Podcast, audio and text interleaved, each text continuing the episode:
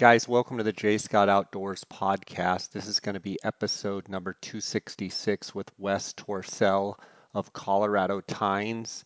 And he's going to be bringing, shedding some light on elk and deer hunting in Colorado in units 21, 10, 11, 22, 2, 30, 31, 32, 33, 42, 40, 61, and 44 uh, 76, uh, and, and, some others. And it's going to be a great episode to kind of pick his brain. Uh, Wes uh, has grown up there in Colorado and, and um, knows that country really well. So uh, hopefully you can get some value out of this. I had a podcast listener from the Gunnison Basin send me uh, some information in regards to the, the Game and Fish staff's 2017 license recommendations for deer and elk. Uh, I guess last night they had a meeting there in Gunnison, and there's large cuts in deer licenses bu- uh, for bucks and does. Uh, declining recruitment for the past few years combined with 2017 hard winter. Um, the best way to hold buck ratios closer to the minimum eh, of sex ratio objectives they are cutting deer tags in uh, unit, let's see, game management 55 and 551. There's a 79% total cut. In game management unit 66 and 67, there's a 59% cut. And in 54, there's a 54% cut. I thought I would uh, go over this chart, and I'm going to try and put this chart on my Instagram page as well but if you look at unit 54, um, N55 and 551 on area elk licenses, for an example, um, in 2016 there were 350 permits. This year there's 280. Uh, well, let me give you the overall number. This is this probably better for all of 54. Um, you're looking at last year 800 or 1885 uh, total licenses. There were 1405 antlered, 480 antlerless. That's going to drop all the way down to 825 uh, antlered, 435 antlerless for a total of 1260. So last year there was 1885. This year there's 1260. Uh, in 2016, so the number this year is 1260. In 2015, um, it was 2725 total. In 2014, it was 3325. In 2013, 3765. In 2012, 3875. In 2011, it was 4025. So you can see from the high of 2010 of 4,025 elk permits in Area 54, now there's only 1,260. If you look at Unit 55 and 551, uh, there was a high in 2010 of total antlered and antlerless elk permits of 4,315.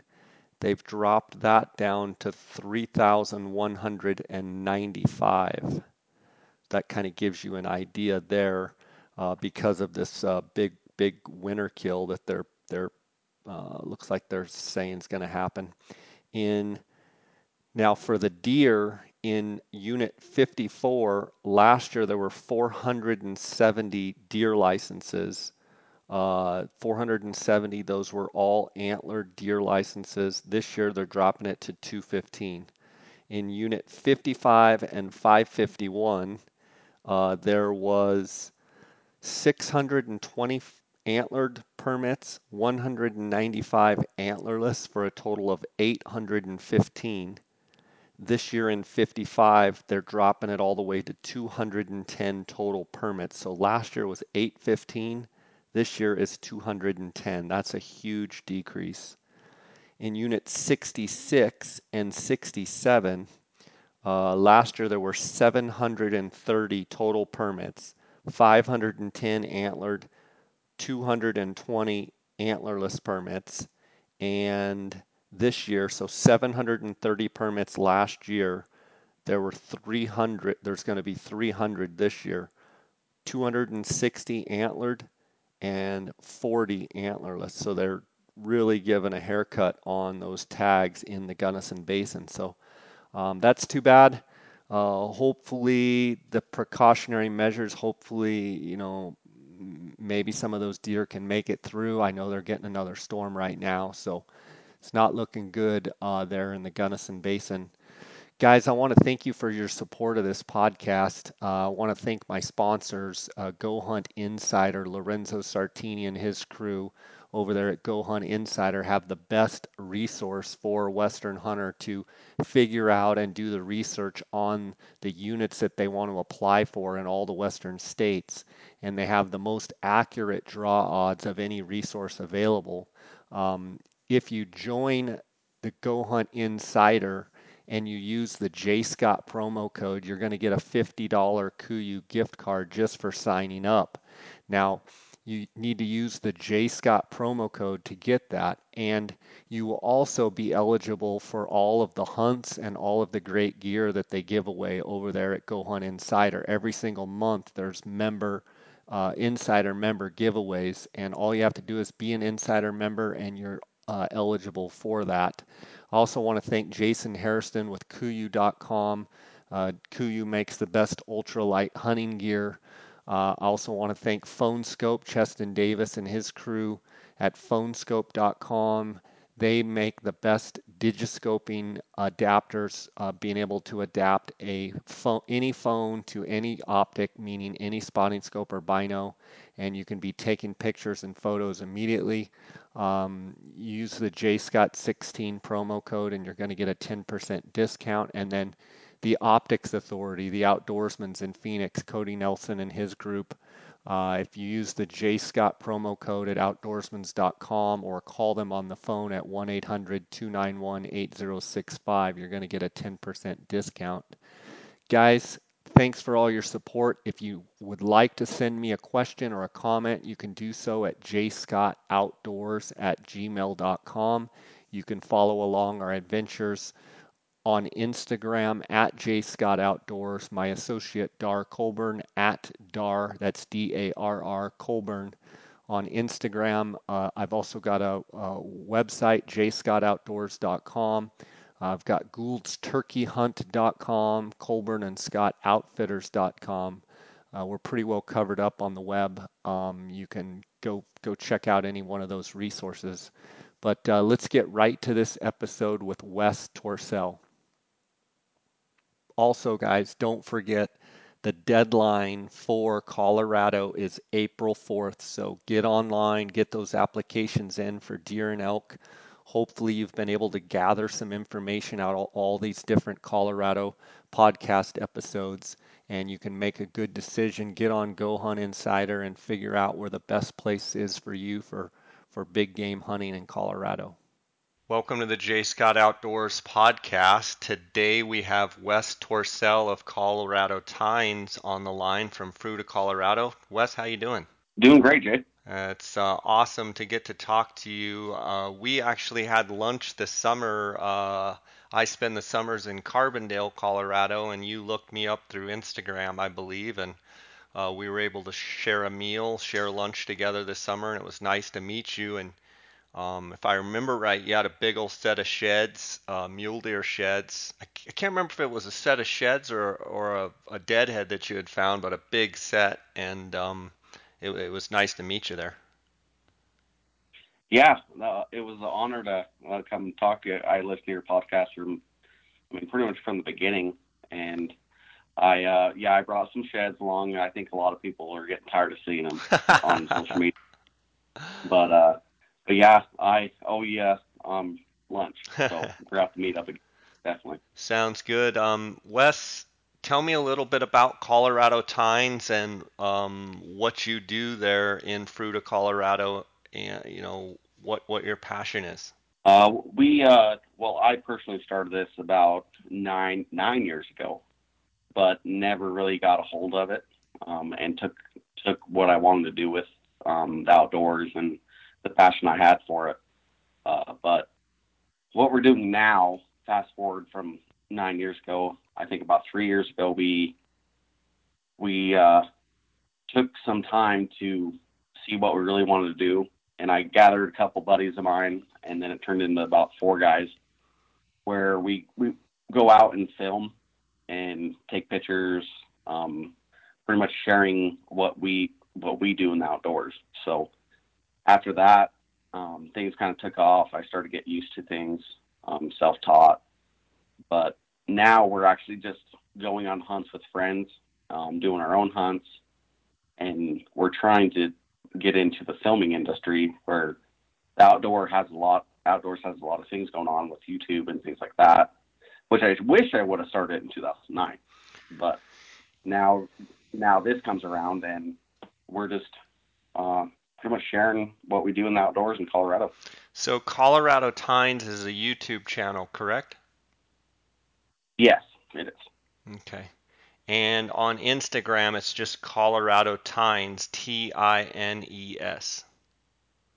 Yes, and we're pretty much on every uh, social media um, channel out there, and it's it's pretty much we're trying to get the best content, the the most quality content out there that we can get, and um, trying to get awesome hunts on on camera. What is your passion? Uh, what are you more passionate about, mule deer or elk? Um, both those, uh, it's it's tough. I mean, the elk wasn't too much into my uh, um, liking as as much as mule deer because the deer in um, northwest Colorado is it's one of the best in Colorado in the nation at, actually. So the the mule deer caught on to me when I I wasn't even really into hunting that much. I hunted all my life, and then I think as soon as I pretty much graduated, didn't graduate college, but I played college baseball, and after that had to move on and get a job. I got a good job where I was in the outdoors all the time, and I was all around these huge deer all the time, and that's where the passion of um, getting pictures, getting um, all this stuff with outdoors, and it just came all in. Nice. And tell the listeners where Fruita, Colorado is and how long have you lived there? You know, that's kind of your base camp. Um, but where is Fruita, Colorado? Uh, Fruita is just a kind of an outskirts of uh, Grand Junction, Colorado. So it's on the west side of Colorado, um, western slope. It's uh, just a kind of a small town. It's just outside of um, Grand Junction, so it's kind of what you'd say on the surrounding cities. And north of that of Rangely is where I'm actually from. I was born and raised in Rangely, um, and that and I just transferred jobs. Um, a job I had in Rangely for ten years, and I transferred to uh, a parachute office, which I can live in Fruita and, and uh, drive to parachute. So in other words, if I remember right, you're in the oil and gas business of some sort, right? Yeah, and I've been in the oil and gas for uh, 12 years.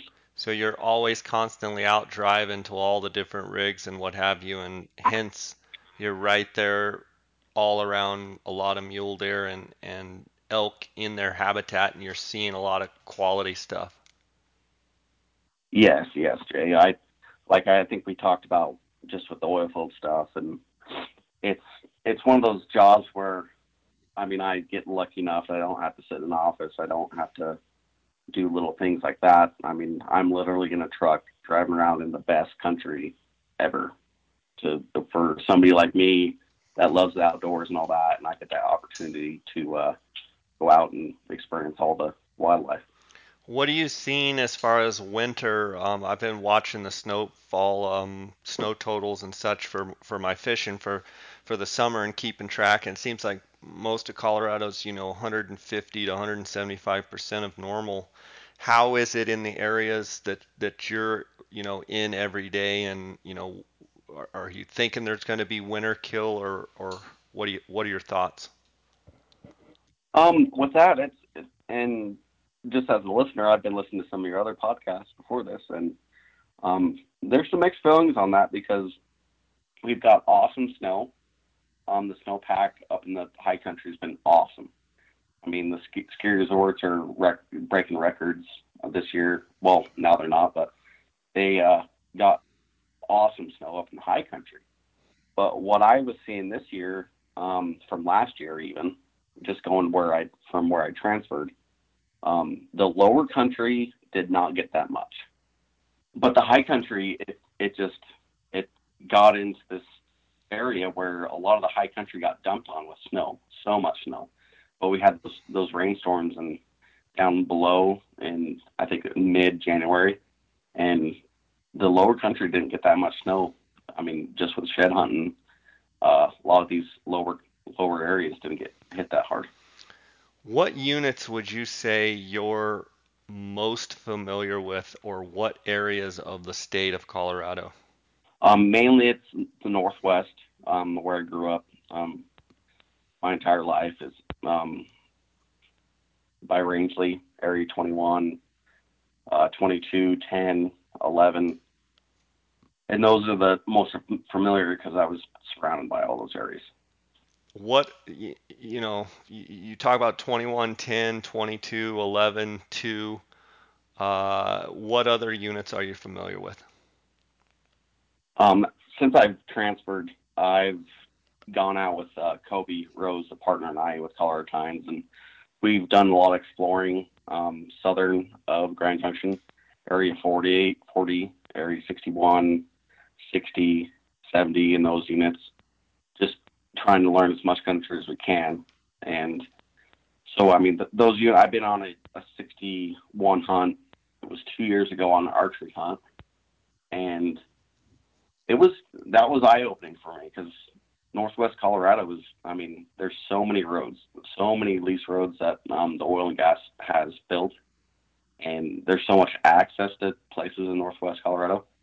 But you get to 61 and there's access all over the place, but you have steep canyons, steep, steep country, and thick country where it's really hard to hunt as well. What was the quality like in 61 compared to some of the Northwest units as far as the elk? Well, the it was an archery tag. Um, Tyler Matriciano had that tag, and I was with him for two days, and it was so thick. We're we were uh, um, glassing from canyon to canyon, looking down at these draws, and I'm like, I'm not hiking down that. You got to be kidding me! You're going to go after an elk after? I mean, that that far with an archery tag? I don't think so. I mean, it's literally straight up and down country. But there's that unit so long. I mean, I don't know what the mile is, but that unit is so long and it's a big unit, but it's a skinny unit. You mean from north to where, north to south? It's so long. Yeah, north to south. It's it's very it's a very long unit, and that's what I did with Kobe. We went on a shed trip, just trying to learn new country, and um, that that southern part of that unit is kind of where I'm used to hunting, where it has some of that um, sagebrush cedars, um, not deep canyons. I mean, there's 61 has a lot of different areas you can hunt. You can hunt the big ponderosa pines uh, down lower in the canyons. Then you can go move down into the cedar, sagebrush areas. Okay, what about 40? 40 is a whole different thing because I, I mean, it's right next to right next to where I live, and it's a five minute drive, and you're and you're right there. So I've been there a handful of times, but there is a lot of a lot of private, and seeing where the good good hunting areas would be is pretty much right in the private. So in other words, 40 is phenomenal, but unless you have access to private property, it's kind of a tough unit for the public to hunt. Yes, and a lot of the outfitters up there are pretty. I mean, they get a lot of hunters that draw tags, and they um, pretty much go with an outfitter when they go to that unit. Okay. What about 21 Northwest? Uh, um, 21. It's it's really popular with elk hunting because it's an over the counter um, for the second, third, and fourth, and gen- and the general archery, to where it's pretty popular there. But the deer, I mean, that's what brings a lot of people to Area 21 is the deer. It's one of the be- 21's considered one of the best deer units in the state, correct? Yes, it is, and it's. I worked there for t- that 10 years and uh, all my life, and really just never, I mean, never realized how many, what, what was so popular about it because you see a lot of deer when I, let's say six years ago, but now there's still the deer there, but I mean the age class of bucks is it's it varies. The last like probably five years, the age class just isn't there for that trophy trophy unit. So I mean, 21 takes a, a million points to draw. You're saying that the quality has declined for deer? Yes, I, I think so. I, I mean, not the quality, the genetics are there. I mean, I mean, 21. You, I mean, they they're known for the big typical bucks, and I mean, there's some non-typicals as well, uh, but just with with drawing, especially for a non-resident, you're waiting um, even just for a muzzleloader tag. I mean, you're waiting eight years, and then you're moving on to your second season. You're waiting eight, eight, nine, ten years to be. I mean, pretty much guaranteed. And then you go into um, third season, and you're up to 19 points. So with with that, I mean, it's it's hard to build that many points as a non-resident with other units you can hunt with that many points. It's it's it's a tough go. But the, I mean, the residents have. I mean, you can draw the 21 with three points, and then you can hunt um, the third season with four, not with four, but with uh, ten. So it's it's a hard. It's one of those. I mean, it's an awesome awesome hunt. You got so much access to so much. There's huge BLM.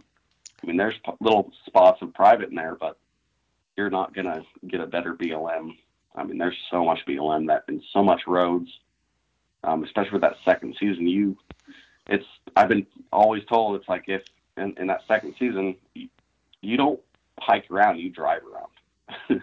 it's kind of funny to say that. Like I think we talked about you getting ready for your elk hunt um, in Utah that you drew, and in 20 and 21 for that second season, you're you're driving around because those deer are moving. I mean, they're traveling 10 miles a day, just going to their where they usually migrate to. How, and 21 for elk, you know, it's known for deer. 21 for elk is is a pretty easy draw. Um, how is it for elk?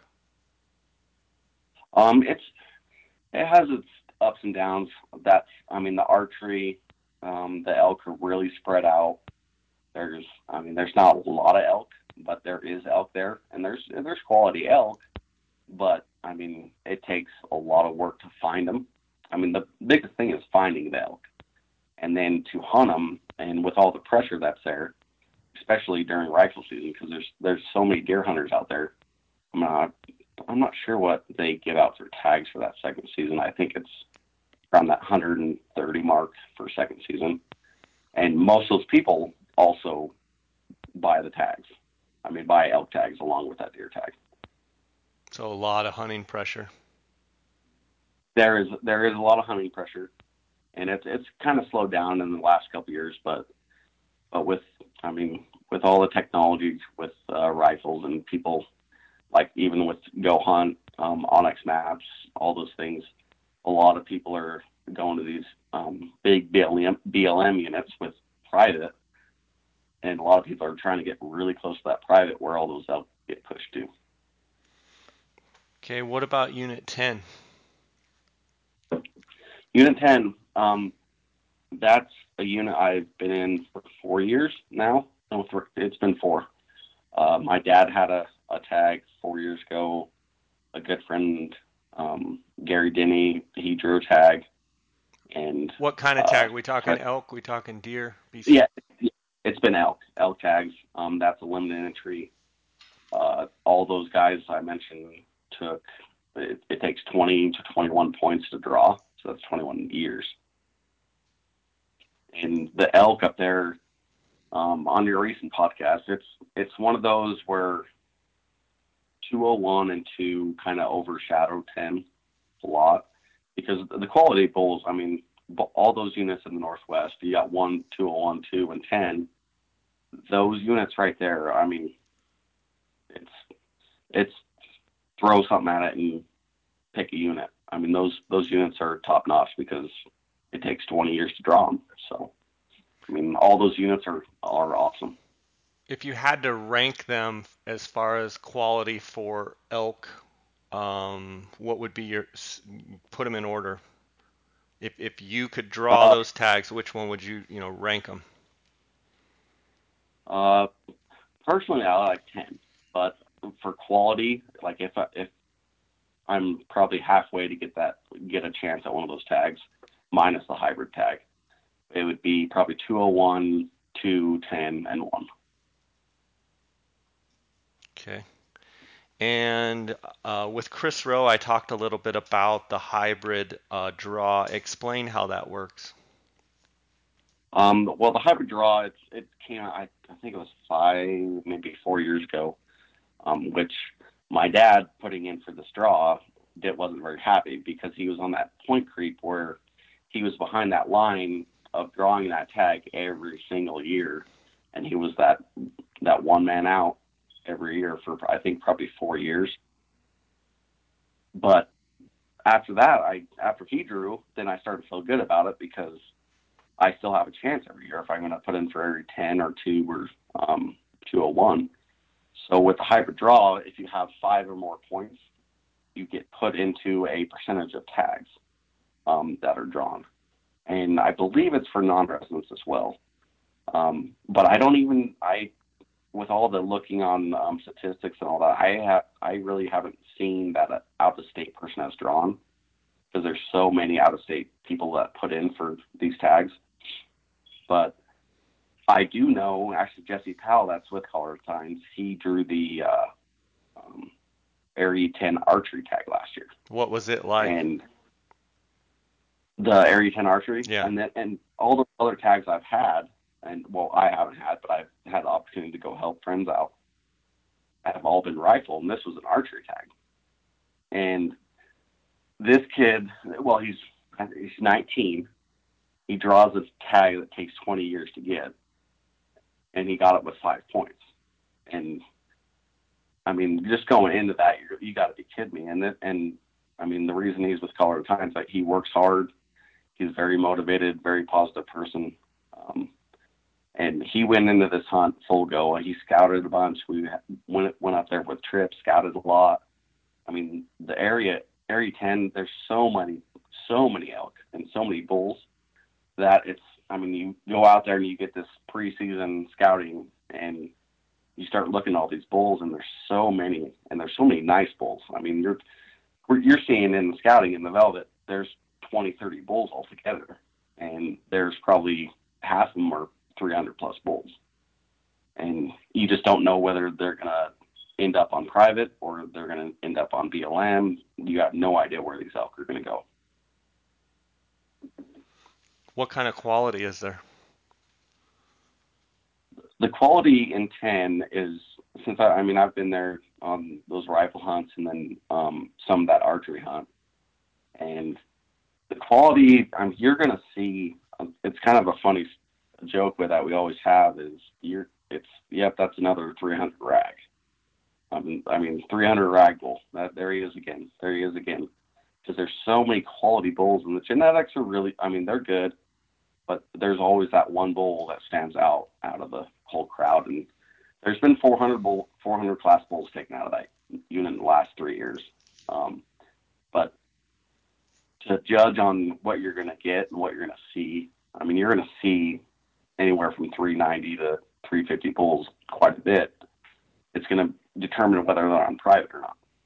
But then you have your uh, BLM, where I mean these bulls are traveling in small groups um, you, you're gonna have one bull with three cows. You're gonna have another bull with five cows, and then you're gonna have a bunch of satellite bulls running all over the place. So I'd range it from about, I mean, 330 to 360 is, I mean, that's that's what you're probably gonna end up uh, trying to go after. Okay, so so far you've said 201, 2, 10, and 1. You just talked about 10. What about Unit 2? Uh, unit 2, I've been in um, handful of times. Never been there during hunting season. Um, it's been during shed season, and I think I went there for summer and checked out some velvet bulls. But the quality there, the interesting thing there with um, some friends of mine that's that's hunted it uh, multiple years, is the units. I mean, 10's big, but Unit Two is really big and it has a lot of BLM. But the diversity on where you can hunt is, I mean, you have ponderosa pines you can hunt on Douglas Mountain. You drop down, and then you're in the high desert with the cedars, sagebrush.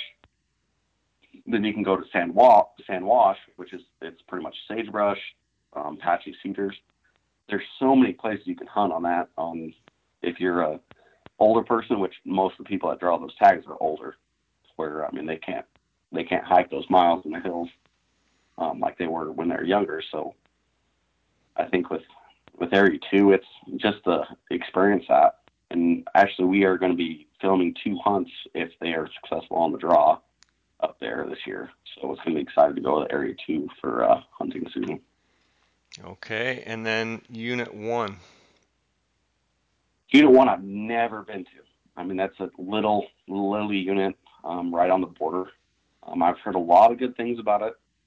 Um, it's a little unit, has um, some national forest, I believe, um, and the access is pretty much from Utah. And it's it's it's what I've heard. It's great, but it's just that little unit that doesn't get that much credit for being such a good unit. Okay, and then th- those are kind of your top for elk. Um, what about for deer? What would be your top five for deer? For deer, um, with the country I know, I mean, of course, 44 is I mean the top unit in the state, and then behind that, I, there's so many good units in Colorado. That's what's I mean, um, trashy that buck that Brett, Brett Ross killed. I mean, that's on a over. I mean, you could get that with zero points, and it's he damn near got a 300 inch deer. Yeah. So, I mean, it's it's it's crazy with Colorado because there are so many units I haven't even been to and haven't experienced. So with this, is pretty much just personal personal hunting myself. Yeah. So uh, what is 21, Give me your picks. Uh, so 21 would be the top because I, I know know everything about it, and there are good bucks there. Uh, and it'd be so it'd be like 21, um, 30, and 40. And I think Area Two has some really good bucks too. It takes a long time to draw those those tags as well. 30 is a unit we haven't talked about. Tell me where that is and and um, what you know about Unit 30. Unit 30 is it borders Utah and um, 21 as well. Um, Douglas Pass, I think the ridge of Douglas Pass borders those, and it's a good unit. It's I I've hunted it. I haven't hunted it, but I've I've been in those units during hunting season, and there's there's a, a good population of deer and then you go towards the uh, um, the Beck side into 31, and there's a lot of private in there where the H class I think is it's that's what gets at the um, good bucks in that unit. I notice I'm looking at the Go Hunt Insider, the um, uh, October 21st to October 29th, Unit 32nd rifle season. Uh, two two points for non-residents, 100% draw. And interesting, 31 32 is 44% draw with zero points. Yep, and with 31 and 32, you that's where the private private property comes into play because there's a lot of oil and gas in those areas, and the access to a lot of these areas is is blocked off due to not just oil and gas, but a lot of landowners um, that that have that access to a lot of those areas, and that's why I was telling you I'm just with the age class because I mean they don't shoot a lot of deer in those in those um, outfits. They so that's where you get your age class. So you you put number 30 unit 30 as your second choice for your own units that you like. 21 is number 1, 30 is number 2. Yeah. And is it a high country hunt or is it a is it a, you know, sagebrush type hunt? it's almost um, identical to 20, 21 as um, country wise because as soon as you come over the pass, it's kind of the same same country. You're going to get you got your high country you can hunt, but like I said, you got a lot of privates go around. And as you get to um, the interstate down by the river, there's still some of those good bucks, um, like in Mack, um, next to the border in Utah, where there's still going to be those trophy class deer in there, and there's quite a bit at um, BLM as well. I noticed they clump um, for the muzzleloader and the archery hunt, I believe. I'm looking at the muzzleloader right now. Uh, let's see here. And they put those together. Yeah, they put those together so you can hunt both. I mean, if you had the tag, would you hunt more in 21 or more in 30? Or would it just be wherever uh, you found the biggest buck? I, I drew that tag, uh, I think it was five years ago. The, the one and only animal I've shot with my bow, and I've been bow hunting for six years. So uh, with that, I I would say I was staying on the 21 side, but I did venture off into 30 um, scouting, and there was some good quality deer in there. And the, with the the onX maps, I mean, there's so many. I should have kept it a secret right when they came out in 2009, but that app right there, not the app, but the, the chip you put in your GPS coming over that that pass, there's so many little spots you can park your truck on the side of the road, hike up, and go hunt some awesome country in there for archery.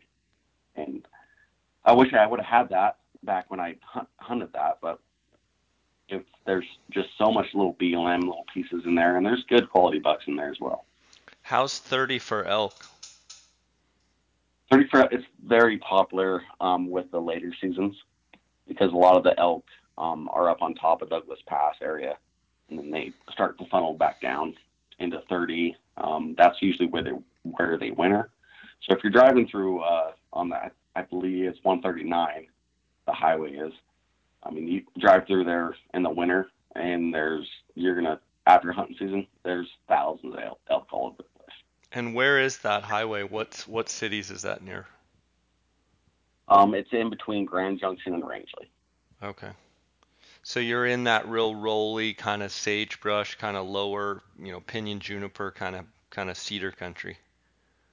Yep, and then it um, as it climbs up over Douglas Pass, that's where, where you get your aspens, um, your uh, your pines, and all that.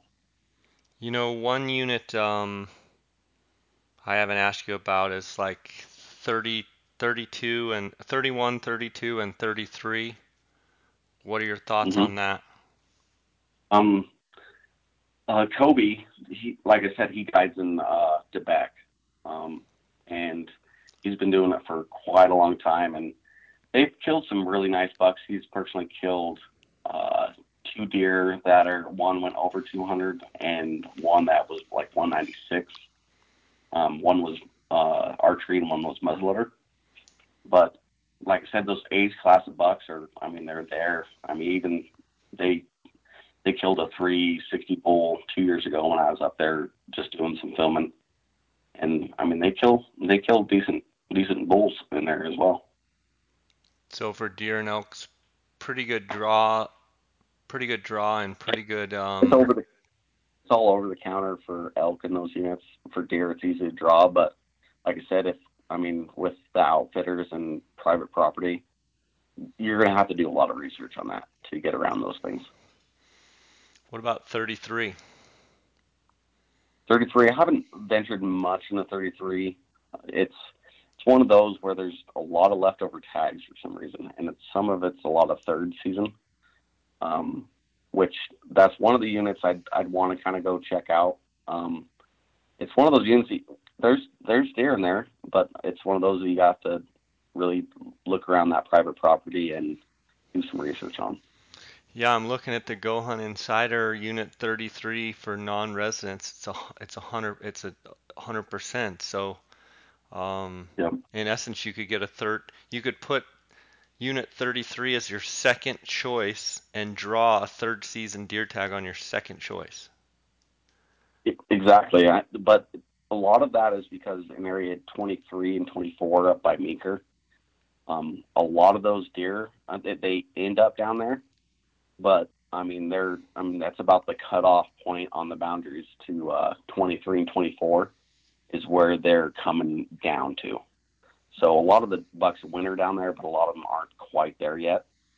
But you still have your resident bucks that still hang out, and it's right there by the river, um, by, by the town's rifle um, still area. Where there's there's good bucks in there, and um, like I said, you have to do a lot of research around the private. What about 42? 42, it's like I said, it's still a lot of private. uh, you have the national forest up on top, um, which is very popular that I've seen. Um, I've seen a lot of hunters in there this year. Uh, there was, I mean, camper after camper after camper, and that gets hit hard, hard in archery.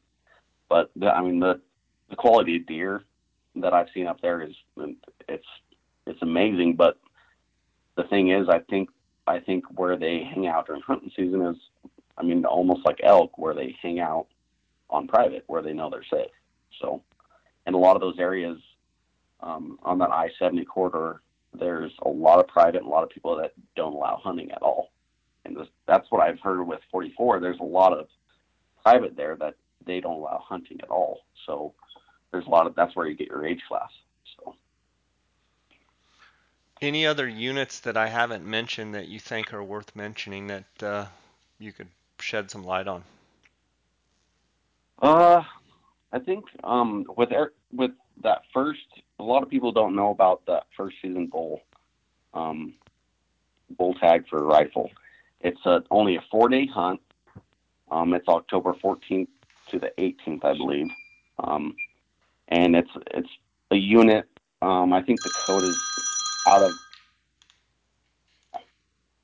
out of unit 11, and you can hunt 12 units just by that one hunt. So I forget what the units exactly are, but you can hunt 12 other units if you put in for that. And I'm sure you can look that up on your Go Hunt um, finder and look at Area 11 first season.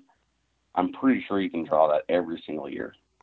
So explain that to me again. So you you you're gonna put walk me through this. So you're talking about you can apply for your preference point or your top end units on your first choice, but you're talking about for a second choice. Yes, for a second choice, it is the hunt code is uh, it's area 11, so it's for a male, so it's first rifle, and that's and they have uh, that's where you get your first and second seasons from Colorado because everybody asks, well, what's the first season? And this is the first season bull, and it's bull only or elk only. And then second season, that's the first deer rifle season. So with that area 11 tag, you, you can hunt in area 11, 12, 13, 23, 24, 25, 26, 33, 34, 131, 211, 231. And you can choose from all those units from that one one hunting tag. How's, how's the? I mean, what makes that a sleeper? Do you think? Because it, it's an opportunity to, to draw a tag um, with somebody that's might be the first time they come elk hunting. Is it's it's one of those to experience an elk hunt and all those units it gives you so much range of opportunity to go look at stuff like you said on um, go hunt finder um, Google Earth, those things. If somebody was really wanting to get into hunting in Colorado, those units right there has the biggest population of elk in all of the whole United States.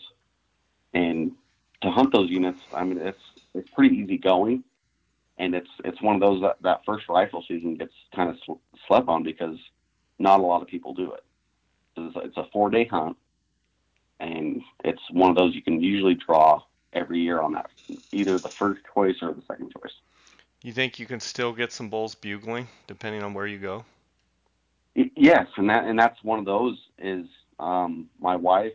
That's usually something I put her in for, and we hunted it last year, and it's it's one it's not an easy hunt at all. I mean, you go out there, you gotta you gotta look for the tracks, look for the signs, but I mean, I even knew the unit that we were in, and I knew it very well, but we still had to find where the elk were at that time because they've been pushed around so much from archery and muzzleloader that those elk bounce around quite a bit. So we we found where they were. We seen the tracks. We came back. Sure enough, we we glassed one up, and then they come back down. We make a chance at it, and she she missed a like a 200 yard shot at a 300 class bull. Was he bugling? Over, Oh yeah, he was. He had cows. Um, there was another bull that was with him. He was just like a small raghorn, and they were bugling, and he was kind of running around the cows. So that's one of those early um, rifle hunts that you can get for pretty. I mean, for for first season for the October 14th to the 18th, you can get. Do you think um, a lot of people don't understand that in Colorado you can apply for, you know, upper tier units and then apply for um, a preference point, and then you can get like this exact hunt you're talking about with it doesn't affect their points. In other words, you know, like I have 17 points for elk in Colorado, I could apply for, you know, 61 or or 76 or you know, you know those those I guess I not 76 because I would draw it, but units that maybe I'm right on the verge of drawing, but then put or just do a preference point, or I could put in second choice uh, for a for a hunt like this that you're talking about and get an elk tag virtually every single year. Yes, I mean that's with so many people. I've I'm glad Go Hunt came out because I can't. I've gotten so probably the past ten years. I've got so many phone calls. How do I draw? What does this do? How does this work? Even from family members, and it gets kind of frustrating because it's you just got to kind of just do little research. And with Go Hunt, that's where it, it makes a lot of sense. Um, but with just the statistics on, let's say, I think I have just statistics up for area 21 for deer. Um, there's seven, 72 non-residents and even residents, 65, that put in for Area 21 second choice. You, that's impossible to draw second choice. But then you even go down to third choice, and there's 21 residents that put in for that for third choice, and 33 that put in non-resident for third choice. And that's in and what you're saying is there's no way to even draw that. So people are just throwing away their their their options because they don't even know that they don't they don't understand how it works. Exactly, and that's and that gets so frustrating that you talk to people, and I and I I'm willing to help anybody that that asks, but when they say I put in for, for first choice this, second choice this, and, and I'm like, wait, you put in for a limited tag that you have no chance of getting for your second choice and then that's where the questions come up, and it's it's it's hard to tell them there's no way you're gonna get that tag, and they're like, well, no, it's a second choice. I'm like, no, your first choice is your choice. That's where your points are. Yeah, so explain that explain that for those listening that haven't listened to some of the other podcasts on Colorado. Walk us through exactly what you're talking about. Okay, so when you when you put in for Colorado, you, there's four choices you can put in for for elk, deer, antelope, whatever you're putting in for. So the first choice is um, that's your number one tag you want to draw, whether it be preference points um, for a limited entry tag.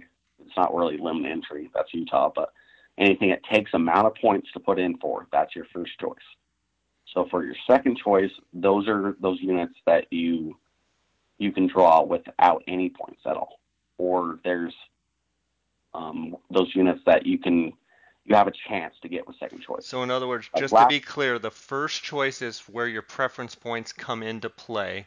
Once your first choice, you know, you either you d- either draw it or don't draw it, then they look at your second choice, and that's where putting in for some of these other hunts that that preference points don't come into play, um, where you can actually draw a tag, but you don't lose your preference points, and you're still you know, chasing your dreams, so to speak, but you can hunt every year. Exactly. So this is what I did last year. I put in for my unit that I wanted to hunt for the first choice, which I have six points.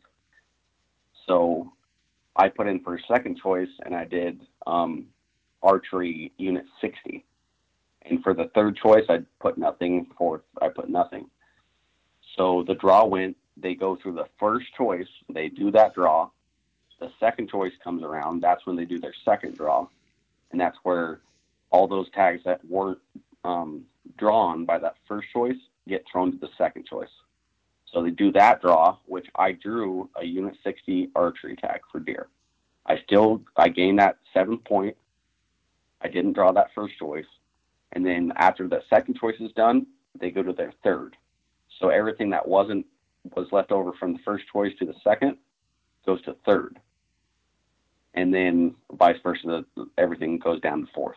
So that's how they draw those tags. How'd you do? I got the. Oh no, I, I don't want to talk about that hunt at all. it was not a fun. I'd never been in that unit. Uh, unit 60 is just a small, small unit right next to the La Sal Mountains in Utah. A very good unit in, in Utah for elk and deer. And every time I went to Utah, I saw deer, and every time I went back in Colorado, there was nothing. So tough hunt. It was a tough hunt, and going in there blind, other than Google Earth and information, it was not a fun hunt. But it was a, it was a second choice. I didn't have to use my points. So I want to talk a little bit about digiscoping and filming and what have you, and wondering what kind of equipment you use, and if you could give any tips to people out there, um, you know, doing the same thing, okay. digiscoping and filming. Yeah, and that and that's what I started out um, with Colorado Tines is trying to get the best equipment um, I could use by filming. Because I learned this with my dad's hunt, and I went in there pretty. I was wanting to film his hunt, and I got really frustrated with the equipment I had. I was using um, Tines Up, um, their digiscoping cam, which worked awesome, but I just didn't have the camera to do those. I missed his um, his kill shot. I, I was holding the camera, didn't have a tripod on it, nothing. So after that, I upgraded to a camera. It's a um, Panasonic 750 camcorder, and as soon as I got that, it was it was like gold. I mean, this thing has incredible zoom, films in 4K. Um, it's easy to use. So anybody who wants to film their hunts, I mean, it's it's a pretty expensive camera. It's about seven hundred dollars. Um, but it's one of those cameras, and they have some lower ones. I think the 550 or 570 Panasonic, and that that ranges about three four hundred dollars. But those cameras, I mean, they're very easy to use. They got good zoom good scouting tool to zoom up and then put it on the um, TV after that and look at stuff. But recently we uh, partnered with Phone Skope, and I was blown away. At first, I the first time I got a Phone Skope was with a GoPro, and I hated it. And I took it back to the store. I was like, I don't want this thing. I want to get the top quality footage, but it just wasn't there. But I, I got the Phone Skope again, and with the iPhone 6 I we used it last year on Jesse's hunt a lot and with uh, Fred's hunt, and a lot of those footage you'll see on our uh, YouTube channel. A lot of that is through a Phone Skope. and I was really impressed with it. And what made it even better this year, um, they uh, sent us the iPhone 7 Plus case, which I just upgraded right in the middle of hunting season, and I started using that and the best thing about the Phone Skope iPhone 7 Plus case is the iPhone 7 Plus, you can zoom in 2x. So there's no vignetting at all. And it's still recording in 4K through your optic. So that right there is a total game changer. If you're trying to film something, scout, if you're an outfitter trying to show a hunter that's sitting next to you in the truck, scouting or hunting, where you can see something from the screen right there that's it's an awesome tool to have.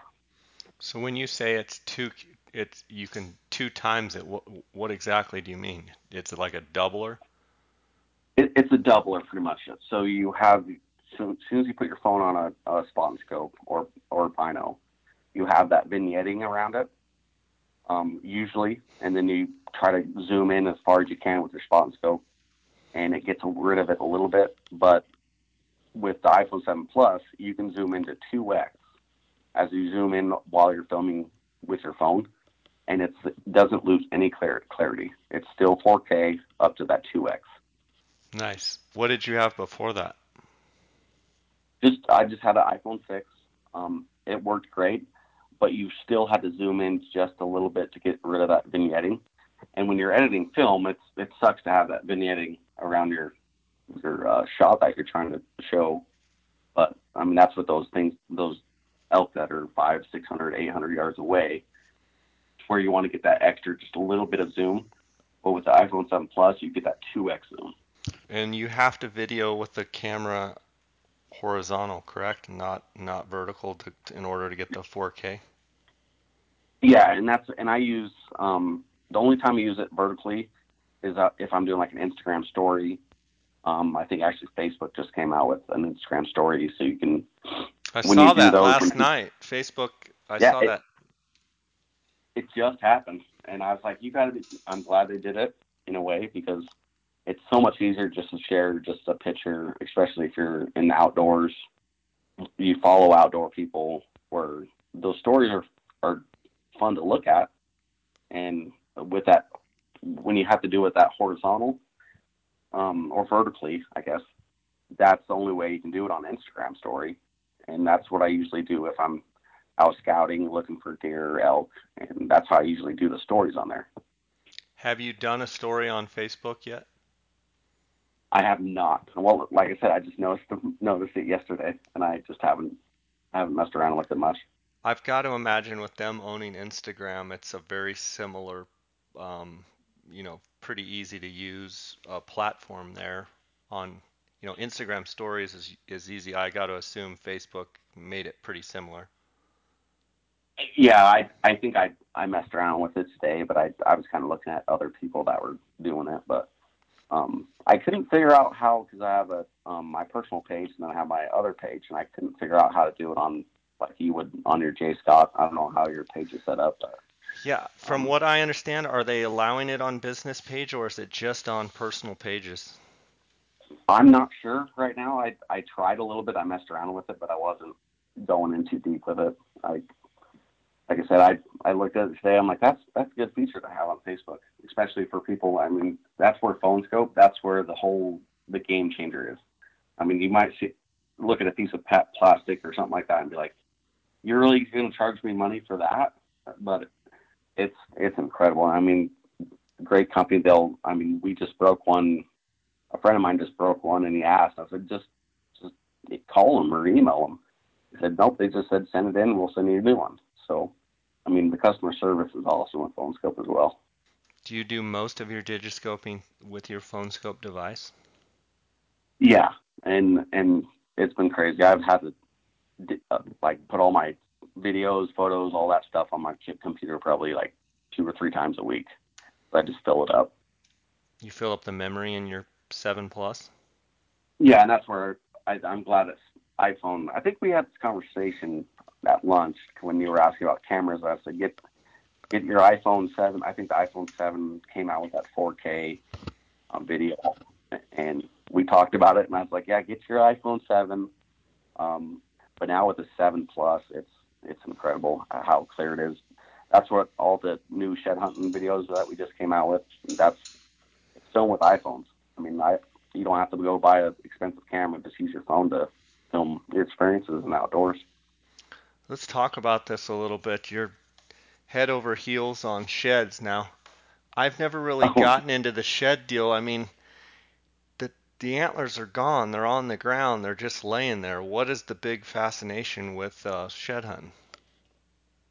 Uh, it's it, I I've been doing it for 15 years, and I I mean, you're I've sick never, about it. You and guys like yourself, some of you guys would rather shed hunt. I got a friend uh, that would rather shed hunt than actually hunt. I'm not quite there yet, but I mean, I've been doing it for 15 years, and like, I mean, those before days when not a lot of people were doing it. I mean, that, those were the days where you go out. You, I mean, you you'd have to bring a backpack to haul them all. Um, I mean, I used to go out and have handfuls of them on any trip, and now it's you go out there and it's not much. But the why I like it, I mean, it's you're going out hiking. I mean, I don't do a lot of exercise. I'm not a gym guy at all. A lot of people that know me are, can laugh at this, but I don't go to the gym. I don't work out. No shirtless selfies of you anytime soon. Uh, no, just like I think we ate lunch, you, you're getting your healthy snacks. I think I just got like an ultimate nacho thing. You're sitting there, I was like, well, I you got to get prepared, I guess. But but now now hitting the hills with a camera and hitting the hills, um, doing other things, yeah. But yeah, shed hunting, it's it's one of those things that go out. I mean, spring, there's nothing better. I mean, going out there, it's spring. I mean, like there's not grass, there's no snakes out. You go walk around. I've I probably totaled probably 30 miles this year on shed hunting, just walking around. you found a bunch already? I haven't found, Is that like I said, I haven't found that many. I, we almost call it hiking now. Yeah. It's Any not- turkeys gobbling yet? Uh, I was going to talk to you about that because um, your videos that you've um, just put up got me going a little bit. And turkey hunt um, opens here in Colorado on April 8th, so four days after the um, big game licenses go in. Yeah, don't forget if I'm- you're listening, uh, the uh, deadline for Colorado Big Game applications is April 4th. Now, do they have to be postmarked or received in Colorado by April 4th? Do you know? Uh, I think it's postmarked for Melon, but I think my dad is the only one that sends in in the mail anymore. you think he's the only old school out there, old school guy? Oh. You can apply online, but a lot of people still do paper apps. But I think there's still a bunch of people that do paper apps. Oh, I'm sure because they they're gonna screw my tag up. I want to do it myself. That's what my dad always says. And I'm just like, let me just show you how to do it. I think I showed him one year, and he's like, They're, they'll screw it up. They're gonna screw it up.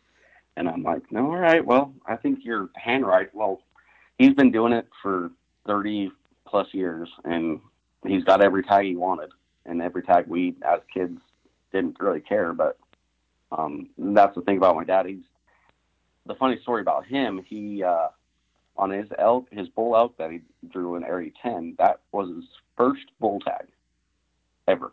Never hunted a bull in his life. And he waited 21 years to hunt a bull, but yet he's killed probably 40 plus cow, cow elk in his life and Nice. deer. I like this guy And- already.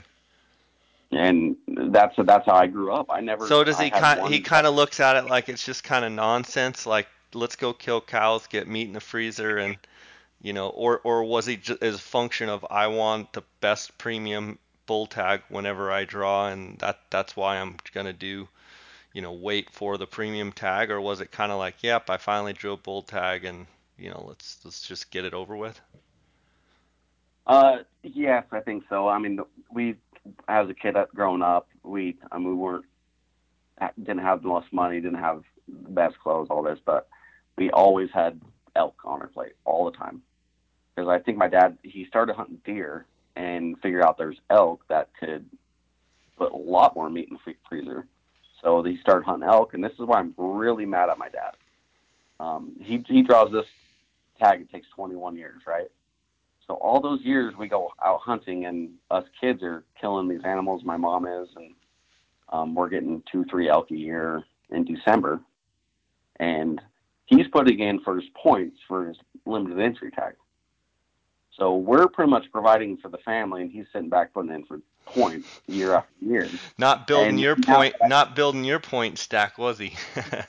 Is that no? He's putting us first choice for late season December every single year. I'm sitting back there. As soon as I figured that out, I think I was like in I was like middle of high school. I'm like, all these guys are like, yeah, I got like like five or six points for this this unit, and I'm like, I just hunt cow elk every year. What am I doing? So as soon as he drew the tag, it kind of hit hard. I'm like, I only have like eight points, and he got 21. How does that work? So That's if you funny. have kids, yeah. So if you have kids, put them in young. Not like me. I was I was putting meat on the table while my dad's putting in for uh, his bull tag that he got 20 years later. How do you like to serve your elk? Uh, the barbecue. I my wife's not too much into deer, but she likes elk. So um, I haven't really hunted that much. I've been more filming, so I get a lot of meat given to me after hunts. So um, I like a just an elk steak on the grill, salt and pepper. That's it. Pretty plain, salt and pepper, and Oh yeah, and that's medium rare. How do you like it? I. I'm a well done guy. I don't know. Like Well about- done. think- Like run it. Why don't you just run it over with the t- tire wh- wh- while you're at it? I know it's it's one of those things. I think all the years of cutting meat and doing all this, and because we cut our own meat up too. I mean, my dad had his own. He has his own hanging poles, and we lived on nine acres, and we did everything ourselves. We never. I think he took some to uh, to get sausage or sticks made, but other than that, we did all hamburger, all steaks my entire life um, on the kitchen table. So Nice. Well, it's been fun having you on today. Um, appreciate you sharing your knowledge with us. And uh, any any last thoughts um, about our conversation with the you know the listeners listening with the applications due on the fourth. Um, you know, any any last parting bit of advice for them? Um, I think, like we said earlier, is just understand how the draw works because I mean, I I got it up now is where I'm no second choice, third choice. I mean, that's I mean, you're pretty much just wasting time with those numbers and just do a little research and you'll find out um, what units you want to hunt is that first choice, and then then you what you want to hunt second. That's your second, but it doesn't take the points away. So put in for Colorado. Like I said, this year I started putting in for Utah, and Utah has here's another thing for Utah is if you're a non-resident, you can put in for all the limited tags. So I kind of just found out that this year, and I'm starting to do that at the age of 30. I think I'm 32. Um, not the right age to put in for those. So especially for Colorado, you can still hunt almost any unit. Well, not any unit, but any animal every year without using points. So just build points, then you can get over the counter archery, which there's a lot of units you can hunt and a lot of over-the-counter um, rifle hunts as well. It's definitely an opportunity state for sure, and some pretty darn good hunting. Um, Wes, it's been great having you on the podcast. Uh, look forward to seeing you this summer, and um, congratulations on the success of your YouTube channel and um, all the hard work you guys put into that. And uh, just yeah, hats off to your your whole team. Yeah, I appreciate it, Jay. And um, like I said, as, as, a fan of your podcast, um, it was a pleasure talking to you today. And and you can follow any Colorado. I mean, like I said, on social media, everything's there. Um, our YouTube channel, we're starting to get more videos up there. Um, there's still all of our good hunts in Area 10. Um, go check check those out if you're in those in that 20 range of drawn. Go check the, those out, and if you have any questions on Area 10 or 21, nothing, anything like that, um, give me a message on Instagram. Um, I'll I'll talk with you and give whatever help you need. Sounds good, buddy. Take care. God bless. Okay. Uh, you too, Jay. All right. Bye.